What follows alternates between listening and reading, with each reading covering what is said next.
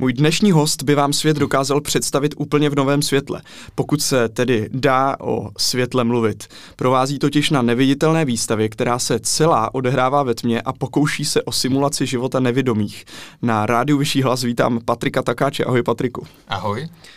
Já jsem sice teďka už tak jako nakousnul, eh, že ty nejsi úplně se zrakem jako v pořádku, na druhou stranu nejsi úplně nevědomý, tak jak to ty máš? Tak uh, jsem slabozraký, a do sedmi let jsem viděl normálně a od té doby se mi ta moje zraková voda zhoršuje, takže v tuhle chvíli, když to chci zjednodušit, říkám, že vidím obrysy a barvy, je toho trošku víc, ale záleží jak kde, jak kdy, jak jsem nastavený a jestli vím, co před sebou mám, tak ten mozek to dokreslí. Tím pádem je to věc, která se postupně jako zhoršuje a tebe jednoho dne čeká úplný blackout? Nebo? Uh, mělo by to, mělo to už dávno nastat podle nějakých předpovědí doktorů, takže ano, ta, je to vada, která se zhoršuje, a která může dojít až do toho stádia, kde neuvidím vůbec nic.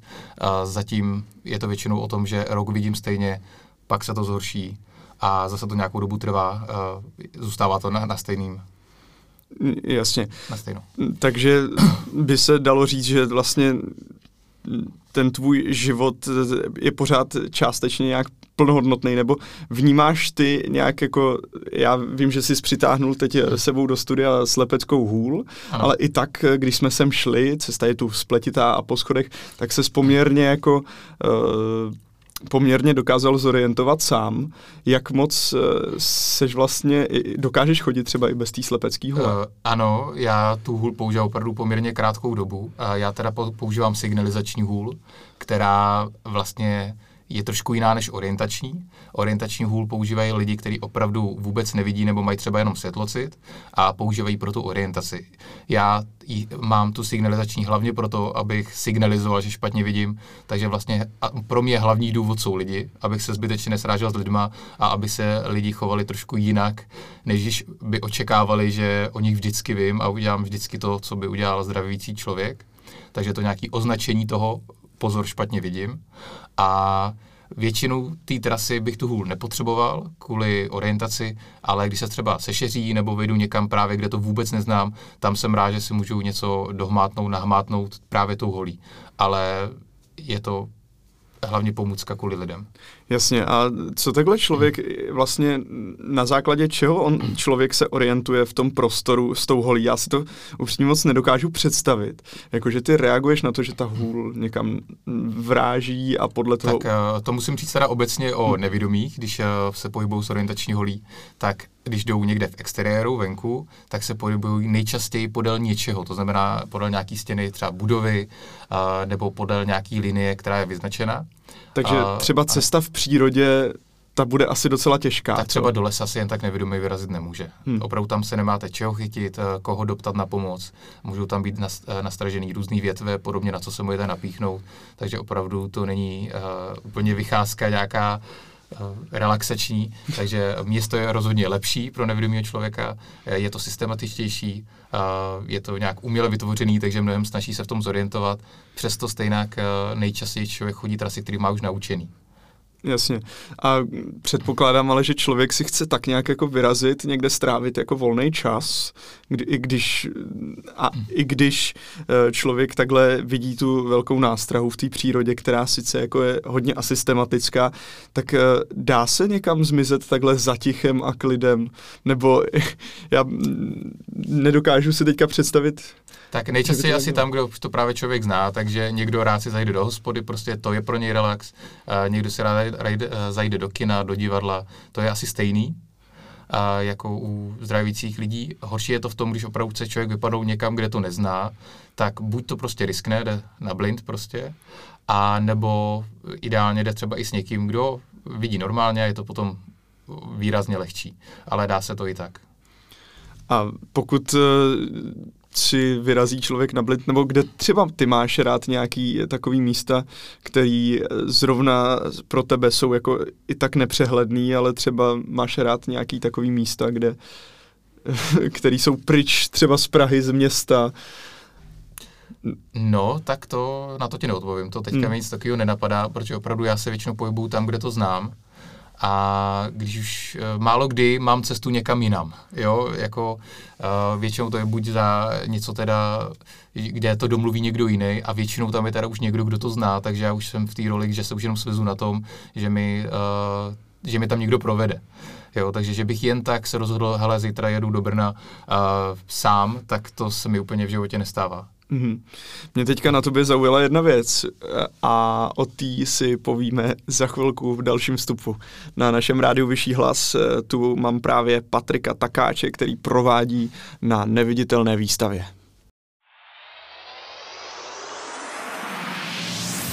Nečekej až do pátku na nový rozhovor. Poslouchej od pondělí živé vysílání rádia Vyšší hlas. Na rádiu Vyšší hlas eh, pokračuje náš obvyklý rozhovor. Dneska tady máme Patrika Takáče, který provádí na neviditelné výstavě. Už jsme si vysvětlili, jak on to má se svým zrakovým handicapem, není úplně nevědomý a tak jsme si povídali o tom, jaké je to vlastně v přírodě a jaké to vlastně není v přírodě, že je to opravdu složité, ale mě teďka zaujala jedna věc na tobě. Ty máš na pravé ruce tetování. Ano. A mě by zajímalo, jaký význam pro tebe má to tetování, to je, uh, teďka vidím, jestli vidím správně, tak je to teďka si nevzpomínám, jak se to zvíře jmenuje. Jmenuje se to štír. štír, no. Je to moje znamení. Je, přesně tak, to ano. je tvoje znamení. A jako v čem tě teda jako motivovalo udělat si tetování i ve chvíli, kdy ty ho vlastně pořádně nemusíš jako zaznamenávat. Já doufám, že teďka se nerouhám, že nemám otázku, kterou tě třeba uh, urazím nebo ne, tak. jako chápu to. Uh, vím o tom, tam to tetování je. Uh, já už ho mám tak nakoukaný, že prostě vím, jak vypadá. Uh, problém je opravdu, když teda mám, vidím tetování na někom jiným, tak poznám třeba po nějaký době, že ho na sobě má, uh, ale nejsem schopen rozpoznat, co to je. Tak to jsme na tom vlastně úplně stejně, že jo? Umí to teda tě očima.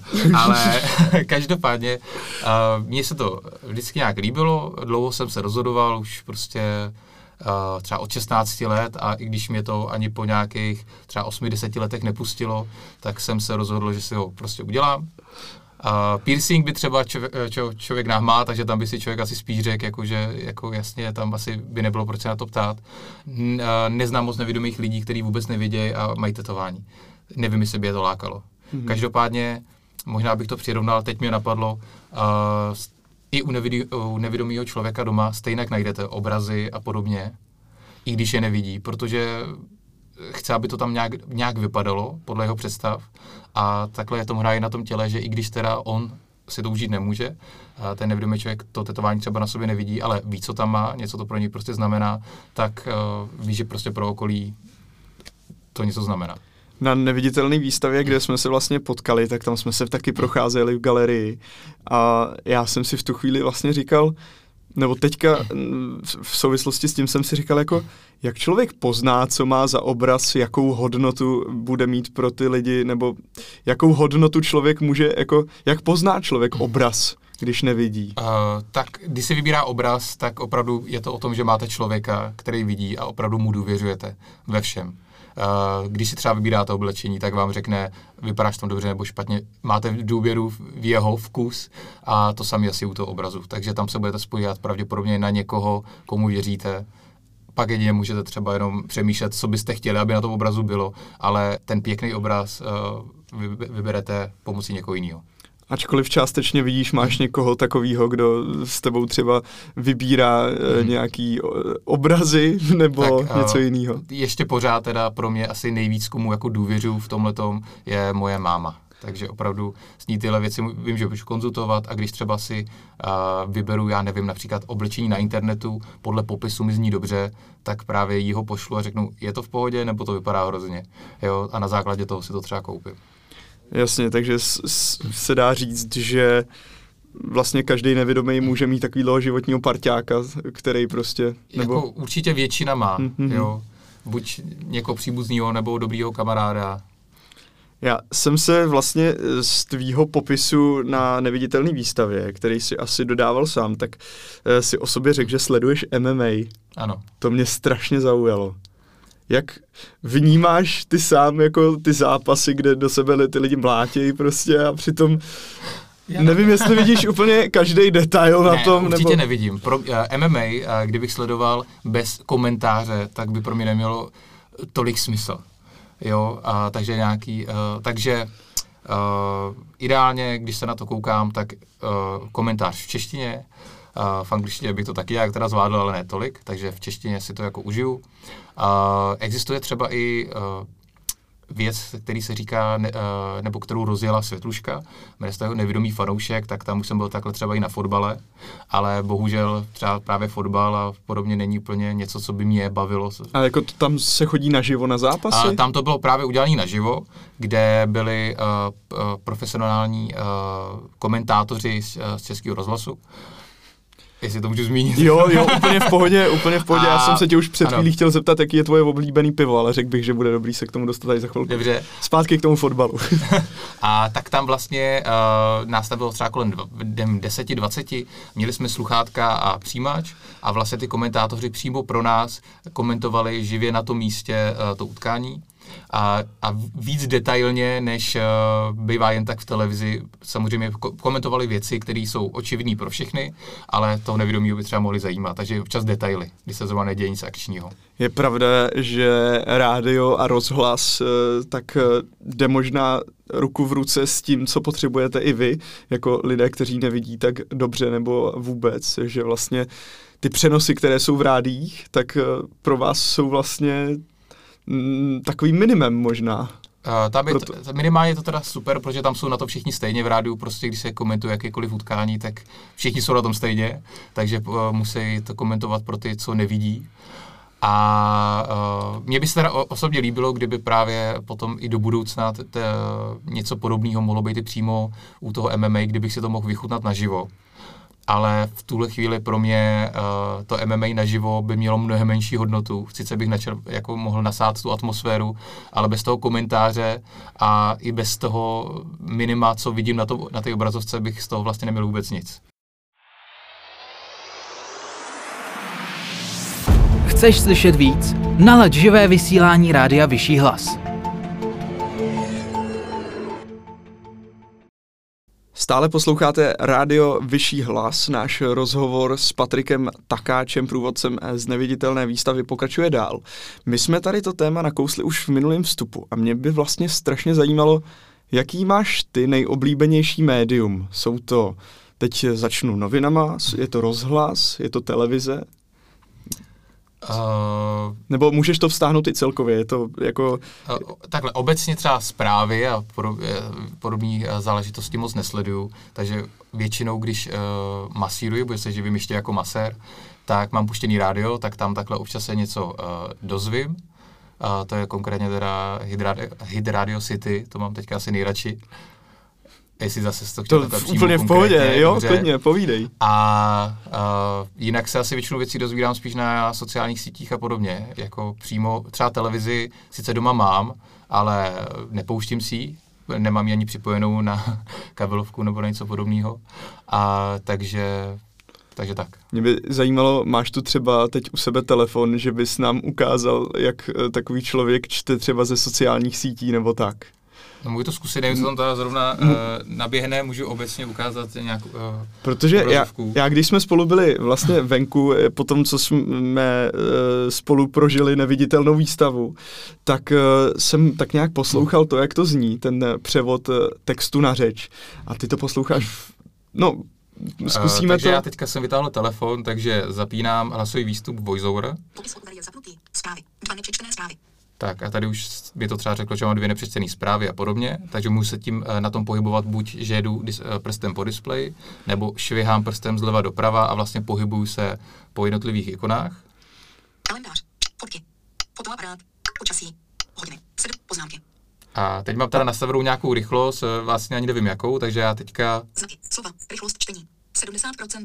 To zpomalím na 50. 55%, A- 50%, nebo 55, řekněme, kde už tomu rozumí většina lidí. Jo, a každopádně ty tomu rozumíš tak, jak jsi to měl nastavený na začátku. To byla taková, takový Eminem, tyjo, tak, tak jsi tomu rozuměl. Uh, teda to za mě pořád bylo velice pomalý, uh, já, protože já většinou to mám na rychlost třeba 85-90, hmm. uh, protože ono trvá občas ten obsah na těch sociálních sítích například uh, skonzumovat, uh, protože je tam, ono to čte hrozně, věc, eh, hrozně moc věcí okolo. Mhm, Mm-hmm, takže já nevidím jenom jméno a příspěvek, ale řekne mi to všechno okolo, takže s tou vyšší rychlostí uh, to mám přečtený za 30 vteřin a takhle by to mi to třeba četlo dvě minuty, takže spousta ztraceného času. Mě napadlo, když takhle používáš ten převod eh, textu na řeč, tak eh, delší příspěvky asi trvají opravdu díl a nemůžeš tam nějak přeskakovat, co? Uh, záleží, jestli tam jsou udělané nějaký odstavce, když je to jeden souvislý uh, text, tak buď to můžu uh, přečíst celý najednou, nebo to můžu říct po slovech, po řádcích, po, nebo po jednotlivých odstavcích, když je to rozdělený. Jasně. Jo. Teďka možná bych se ještě vrátil k tomu MMA. Mě tak ještě napadla jedna otázka. Když takhle koukáš na sport Ano. a máš to s tím komentářem, často mě napadá teďka taková stereotypní situace, chlap 50 letý s párkem v jedné ruce, eh, s hořčicí v druhé ruce, sedí v křesle zabořený a nadává tam na ty sportovce, jak tenhle to neumí, tam ten to přihrál špatně. Napadají tě i takovýhle myšlenky třeba během toho, co sleduješ ten sport? Asi jo, akorát jsem trochu víc zabořený do té obrazovky, takže opravdu mám obrazovku třeba 5 cm před obličejem. A tím, že mám ty zbytky zraku, tak pro mě je zásadní ujasnit si, kdo je v bílých kraťasech a kdo v černých, abych se zorientoval, eh, který, eh, která šmohomlátí kterou. A vlastně, a potom už opravdu pokud je dobrý komentář, tak eh, opravdu většinu z toho pochopím, co tam zhruba děje, eh, to, co zrovna neuvidím. A ano, prožívám to, jako mám u toho ty emoce, ale vlastně je to jediný sport, který sleduju, to MMA. Já vlastně nic jiného nesleduju, eh, než ten Octagon nebo teďka třeba UFC. Hm. A ventiluješ je na hlas, jakože třeba... Moje manželka by potvrdila, že ano.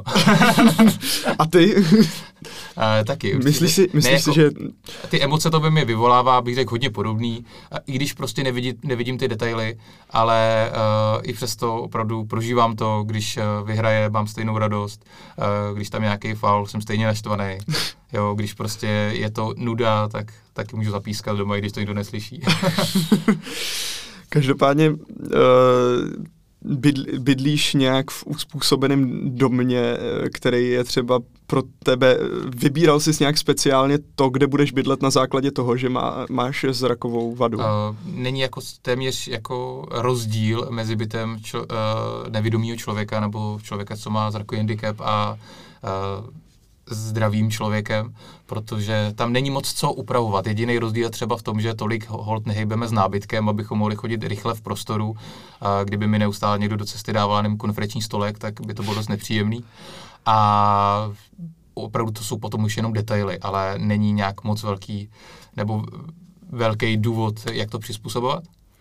A maximálně třeba určitě preferuji nějaký světlejší prostory, uh, velký okna, aby prostě ten byt byl opravdu světlej, uh, dobrý světlo všude, abych prostě ten můj zbytek zraku mohl využít na maximum. Takhle to schrnu. Říká Patrik Takáč, můj dnešní host na rádiu Vyšší hlas. Nalaď si nás na internetu a poslouchej nás v aplikaci. Stáhni si apku radia.cz z Google Play nebo App Store a poslouchej nás nonstop. S Patrikem Takáčem, průvodcem na neviditelné výstavě, si tady povídáme o tom, jaký je život vlastně v částečné tmě. A v souvislosti s tím mě napadá ještě jedna hezká věta, kterou si o sobě řekl právě v rámci té neviditelné výstavy, a to je tvoje moto. Nesmíš všechno vidět tak černě. Je to tak. Jak často vidíš věci černě? Hodně často. Ale je pravda, že pokud jsem uh, ve svém prostředí, kde se cítím dobře, je to v pořádku. Pro mě asi nejtěžší jsou právě různý ty cesty po Praze, kde uh, jsem tam narazím na nějakého nepříjemného člověka, jsem tam prostě se stanou nějaké nepříjemnosti a to. A teďka asi největší problém pro nevědomí v Praze jsou koloběžky, které jsou všude různě rozházený. Takový ty, co se sdílejí a lidi s nimi jezdí tak. úplně... Taková ta pas na turisty, řekněme. Já jsem dneska dokonce no. viděl eh, městskou policii, jak pokutovala asi 15-letý kluky, kteří jeli na chodníku, tak... To mi dá se říct trochu těžší, že to, že to řešej. A každopádně, když jsem šel například eh, včera do práce, tak už jsem viděl jednu koloběžku ležet na zemi, takže jakmile jsem dolezl do práce, uh, bylo mi jasný, když jsem se ptal kolegy, že do ní vrazil. Se s ní setkal. Takže opravdu bohužel stává se to velice často, že jsou uh, hrozně nešikovně zahozený někde uprostřed chodníku, je hrozně těžký tuhle tu překážku s tou holí najít, takže opravdu to je taková nepříjemnost, která se uh, stává teďka v Praze. Tak oni Všem. to lidi buď házejí na chodníky nebo do Vltavy, ono si moc nevybereš. Slyšel jsem o tom, že už jich tam jsou stovky. Mě by zajímalo, Eh, ještě taková další věc. My jsme to nakousli taky už v minulém vstupu, že vlastně uh, bydlíš, eh, ved, bydlíte ve dvou s tvojí manželkou. Konkrétně teda ve třech. Konkrétně ve třech. Ano, uh, já, manželka a naše dítě.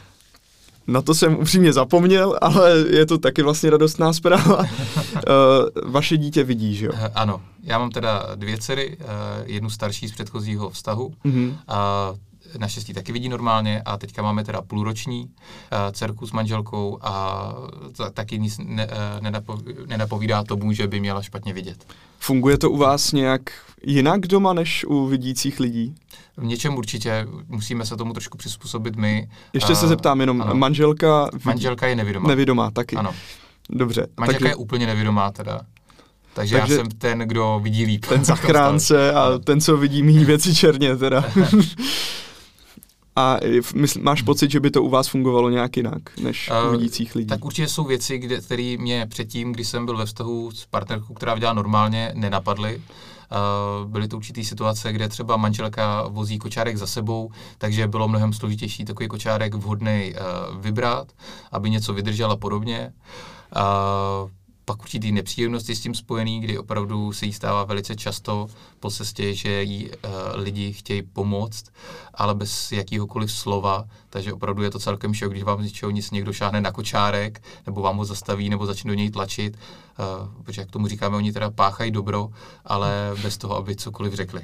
Jasně, takže největším hříchem, co udělat jako nevědomímu člověku, je ho jenom tak čapnout a nic Bez ne... jakýhokoliv bez... slova, přesně tak. A obecně taky nad, trochu používat logiku a nepomáhat jenom proto, že člověk vidí bílou hůl.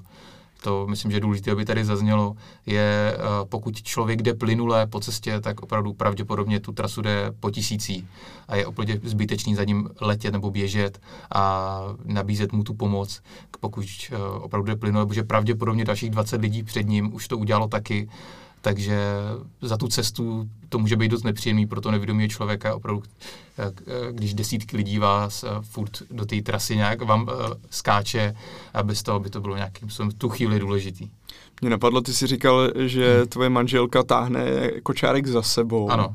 Takže vypadá to tak, že ho táhne za sebou a před sebou se orientuje holí. Přesně tak. Takže v jiný ruce a... hůl, a ona je uprostřed, pak je kočárek, kde má hodně sníženou rukojeť v úrovni uh, zadku a uh, táhne opravdu takhle přímo za tělem uh, což je dost náročnější teda opravdu teďka, čím je malá větší a to, tak opravdu jsme teďka hledali uh, zase už jiný kočárek, kdy jsme investovali uh, už do jiného, ale zjistili jsme, že je až moc těžký.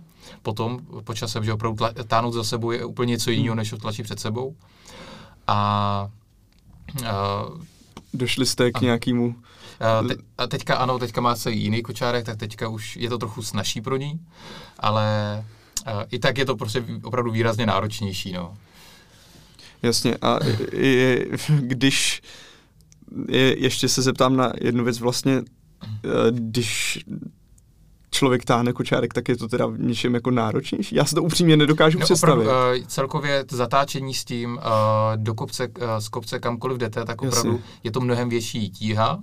Navíc to vezete celou dobu jednou rukou, že právě v té druhé máte třeba tu hůl. Mm-hmm. A proto teda jsme se pak rozhodli, že máme i kočárek označený, máme tam nalepený panáčka s bílou holí a reflexní prvky a podobně, protože zase tím, že opravdu je to hůl člověk kočárek, tak kolikrát zezadu potom někdo třeba nechápal, co se děje, co tam je za bláznivou ženskou takhle s kočárkem za sebou a to, takže teď je to i mnohem lepší. Nebo když právě já ho vezu před sebou, kde já ho teda uh, se ještě trofnu tlačit před sebou, tak zase když je označený, je to trochu bezpečnější ta cesta. Takže místo signalizačního třeba v tu chvíli je tam ta nálepka. Mm-hmm. Ono to zní jako jedna velká řehole, ale určitě s tím je spojený i nějaký humor takový, pokud pracuješ na neviditelné výstavě, kde vás je určitě víc, mm-hmm. tak eh, děláte si z toho nějakým způsobem srandu, že prostě společně, jako ty si říkal, že nesmíš všechno vidět tak černě. Ten černý humor opravdu tak, tam jako opravdu hodně používáme. Doslova asi černý humor. doslova černý humor. Uh, někdy teda uh, něco řekneme a není to myšlený ve vtipu, opravdu, eh, když třeba i na výstavě řeknu lidem, dívejte se směrem na mě, mrkněte na to, podívejte se tam, tak se tomu smějou, ale v tuhle chvíli to není uh, myšleno jako Mě to teda teď upřímně taky ano, rozesmává, to, rozesmívá. Já to vlastně vždycky absolutně chápu, ale je zcela přirozený opravdu mezi všema handicapy, uh, že se tyhle slova normálně používají přirozeně v řeči, protože opravdu uh, měnit to na uslyšíme se zítra a jo, ošahej si to a podobně. To já už jenom, když mi do telefonu někdo řekne naslyšenou, tak si říkám, je to zvláštní, je, je to přesně jako. tak.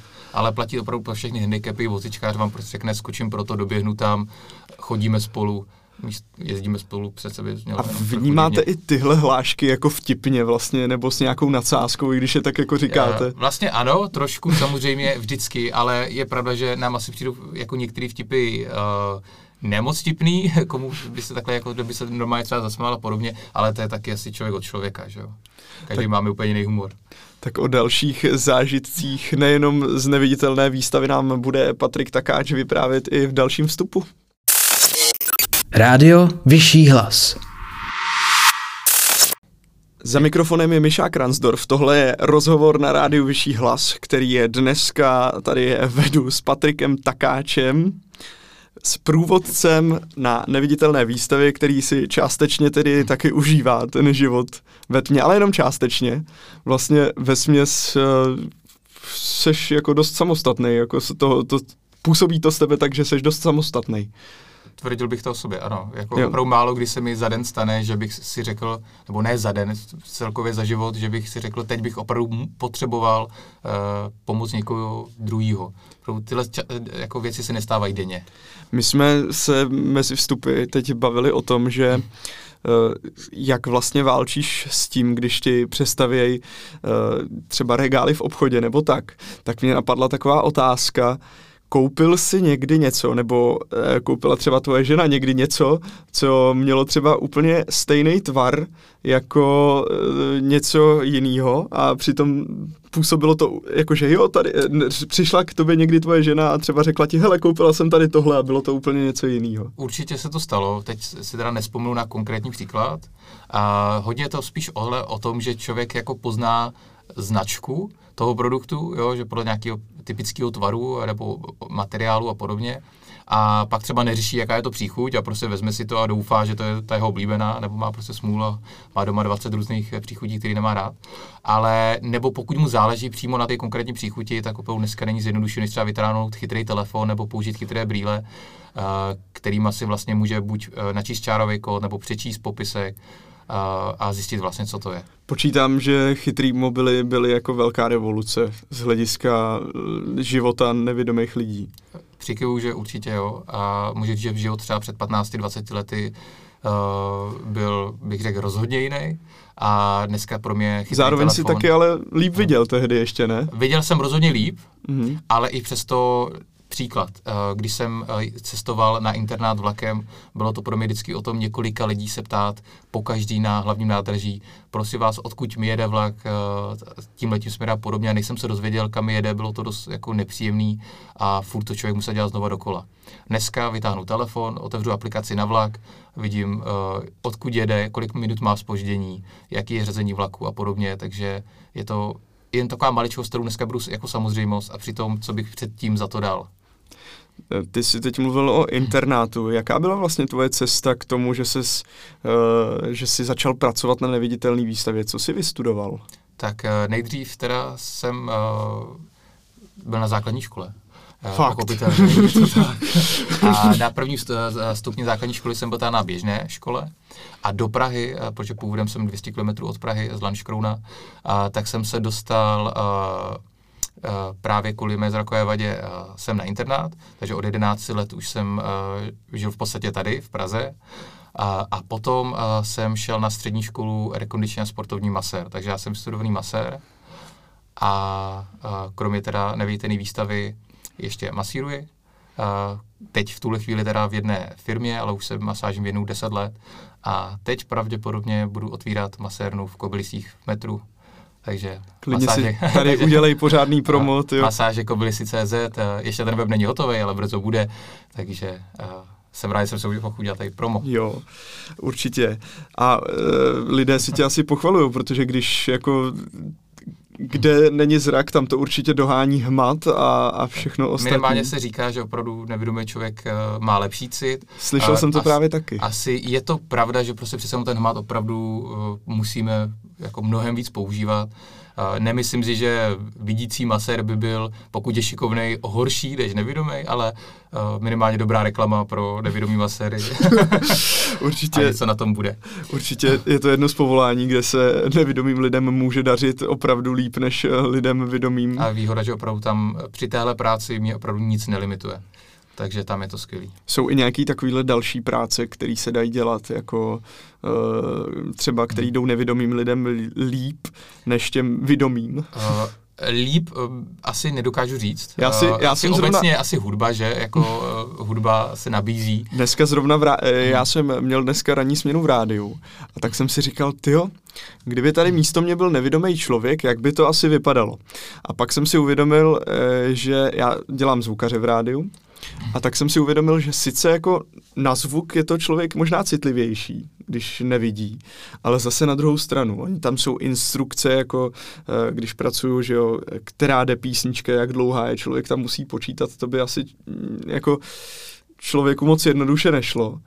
Ale myslíš si, takhle, myslíš si, že člověk nevědomý by třeba nějakým způsobem mohl právě se realizovat v té hudbě právě díky, mm-hmm. ten, nebo v tomhle oboru díky tomu handicapu? Uh, nevím, nebo... jestli ten handicap by tomu nějak jako pomohl, ale mám určitě kamarády, kteří jsou zvukaři a jsou nevědomí a živí se tím, takže určitě jako je to možný. Jsou možná právě potom limitovaný uh, opravdu možná na nějaký třeba živý vystupování, kde by jim třeba trošku chyběl uh, ten vizuál toho, co se děje kolem, ale jinak hudba určitě se nabízí jako povolání, buď jako učitel, nebo pokud je člověk šikovný, tak se přímo živí tou hudbou jako takovou.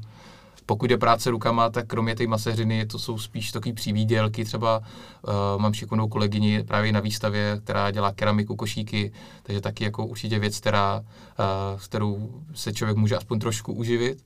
A jinak to jsou spíš opravdu věci, obory, uh, kde je to práce hlavou. Takže opravdu dneska téměř cokoliv, kromě nějaký grafiky nebo webdesignu a podobně, uh, co jde dělat na počítači, může nevědomý dělat. Takže hmm. nám určitě nevědomí právníky, účetní a uh, mám i teďka kamaráda, který uh, třeba naprogramoval hru, živí, nebo chce se určitě živit jako programátor, teďka teda teprve v začátcích, ale jeho hra je třeba super. To je úplně krásný odhodlání. Tak ještě na závěr, ty tvoje masáže jsou, budou teda někde u metra Kobylisy. Pokud to dobře dopadne, ano, teďka jednám o prostory, které se nacházejí přímo ve vestibulu metra Kobylisy, tak pokud všechno dobře dopadne, tak je to nejjednodušší cesta, A jak se tam dostat. Třeba uh, český rozhlas tak řeší problém s tím, že když pod nima jezdí metro, tak je to slyšet na mikrofonech. Nebude tebe to metro třeba taky rušit? Neskoušel jsi tam ten prostor i z tohohle pohledu? Uh, strávili, když jsem se byl podívat na ten prostor s kolegou, která, s kterým uh, právě tam budeme masírovat, tak uh, jsme tam strávili docela dlouhou dobu a vůbec jsme si tohodle nevšimli. Takže doufáme, že pak nezjistíme, že nám tam uh, všechno vybruje, ale myslím si, že opravdu už je to poměrně vysoko a poměrně stranou od toho metra, že to není přímo nad, že jo, ale je to trochu bokem, přece jenom většinou ten vestibul už, takže by to mělo být v pohodě. Doufejme tak ať se vám nejenom v masažích daří oběma s kolegou, a ať se daří hlavně tobě, Patriku. Já jsem strašně rád, že jsi přišel sem k nám do Vyššího hlasu na rozhovor. Já děkuji za pozvání a tak loučí se s váma Mišák Ransdorf. Tohle byl náš rozhovor na rádiu Vyšší hlas.